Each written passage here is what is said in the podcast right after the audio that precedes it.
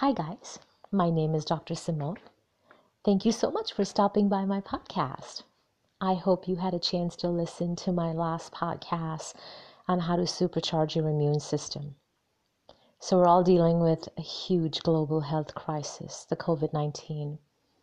And the truth is, it doesn't matter what the disease is chronic, acute, diabetes, heart disease, COVID 19, the flu, whatever that might be. You've got to have a strong immune system to be able to fight back. We all live an extremely processed lifestyle. From eating processed foods to being connected to devices all day, drinking, smoking, not getting a lot of sleep, having a lot of stress in the body. So I hope you will go back and take some time to listen to the podcast on how you can improve and enhance your immune system. But for tonight, I want to focus on a completely different issue. We have a lot of cognitive health issues right now in the US. We have people from all age groups affected with depression, anxiety, high blood pressure, early onset dementia, Alzheimer's. We also have people who have extreme mood swings. So, all of this did you know is actually pretty easy to fix? So, the one thing in our brain, the prime property in our brain, responsible for all of this and more is the hypothalamus. So, if I had to give you an analogy of what the hypothalamus is, and if you're in real estate, think of it as your prime property in your body and your brain. This little organ inside the brain is probably, or this little piece of property, I should say, inside your brain, is probably what's responsible for every function in the body. And I mean every function in the body.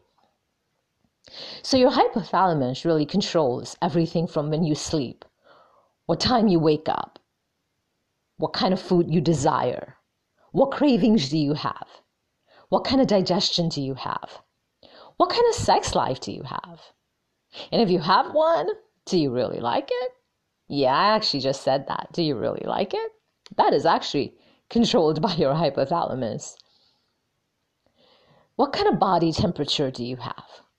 What is your heart rate? Do you have a lot of aches and pain in the body? You get my drift, right? So, really, this is the one piece of property in your body that essentially is the prime property. So, your hypothalamus, in simple language, in non clinical mumbo jumbo, is that little piece of connection between the body and the brain.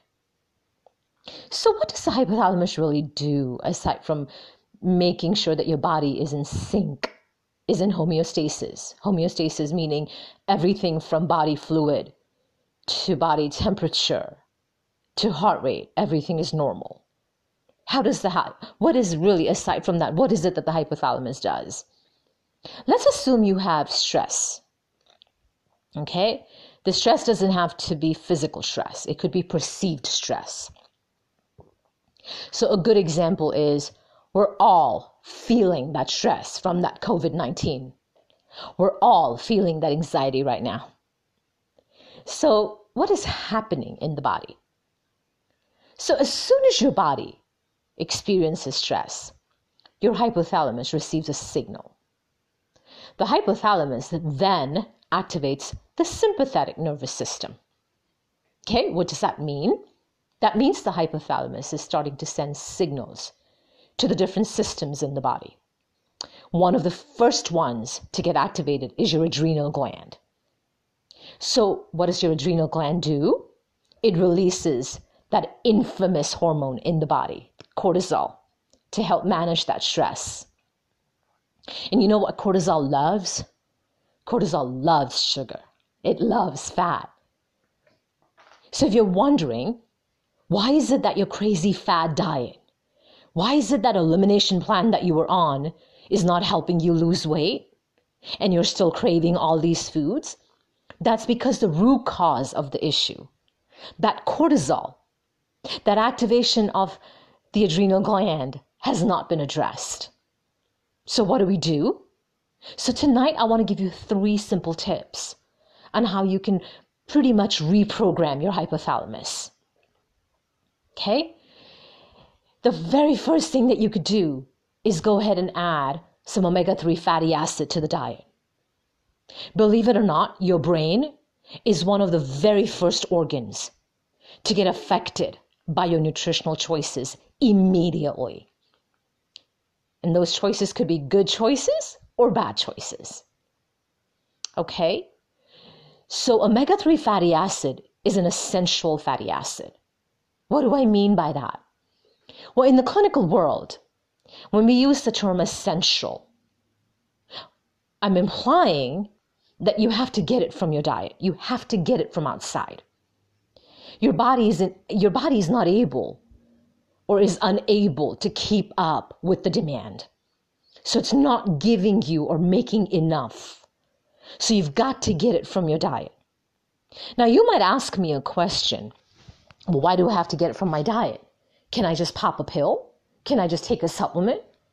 Maybe.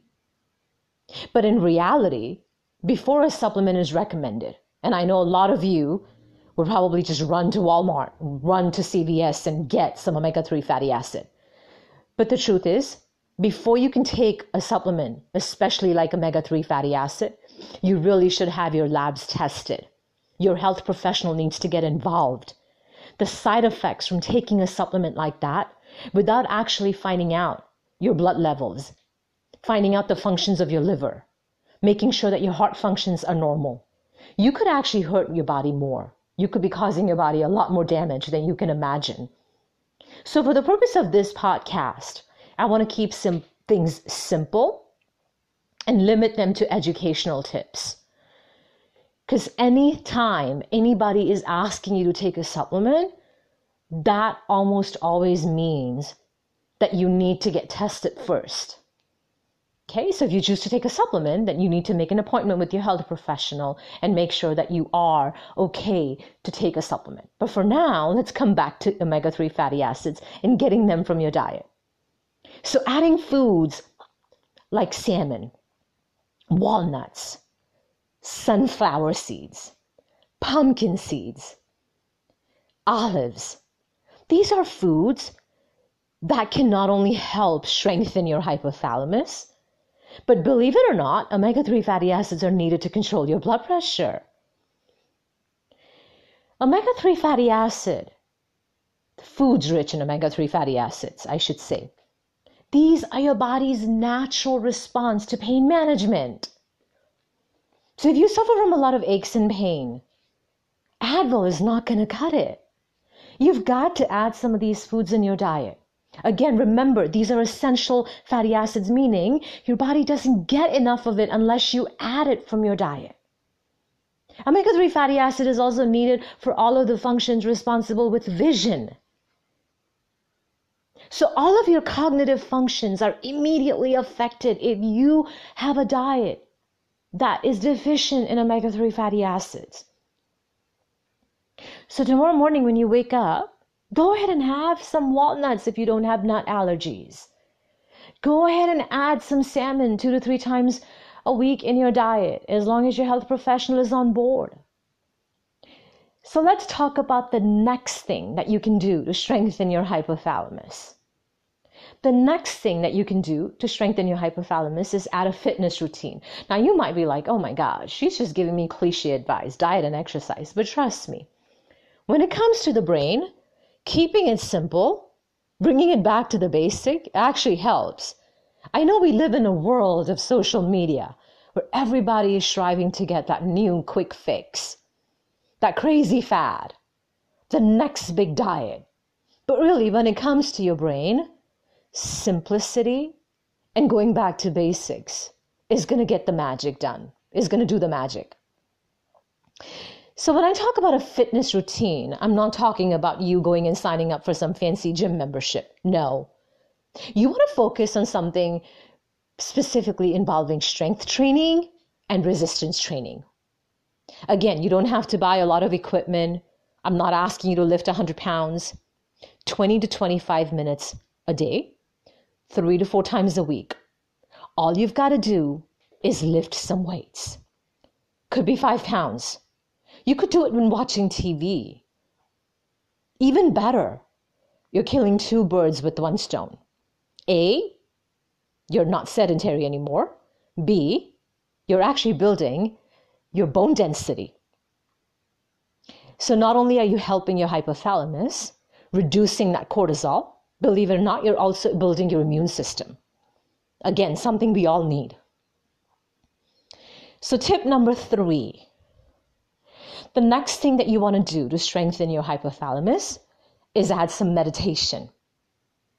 And now you might be like, oh my gosh, she's gone from eating fat omega 3 fatty acids to exercising to meditation. I'm not going to be able to sit in one place with some incense in my face and try not to think for 20 minutes. No, that's not what I'm asking you to do. I'm not asking you to fight with your brain. If sitting in one place is not for you, that's fine. Meditation need not have to be you sitting down in one place and fighting all of your thoughts with incense in your face. Meditation could be anything going for a walk, taking a dance class.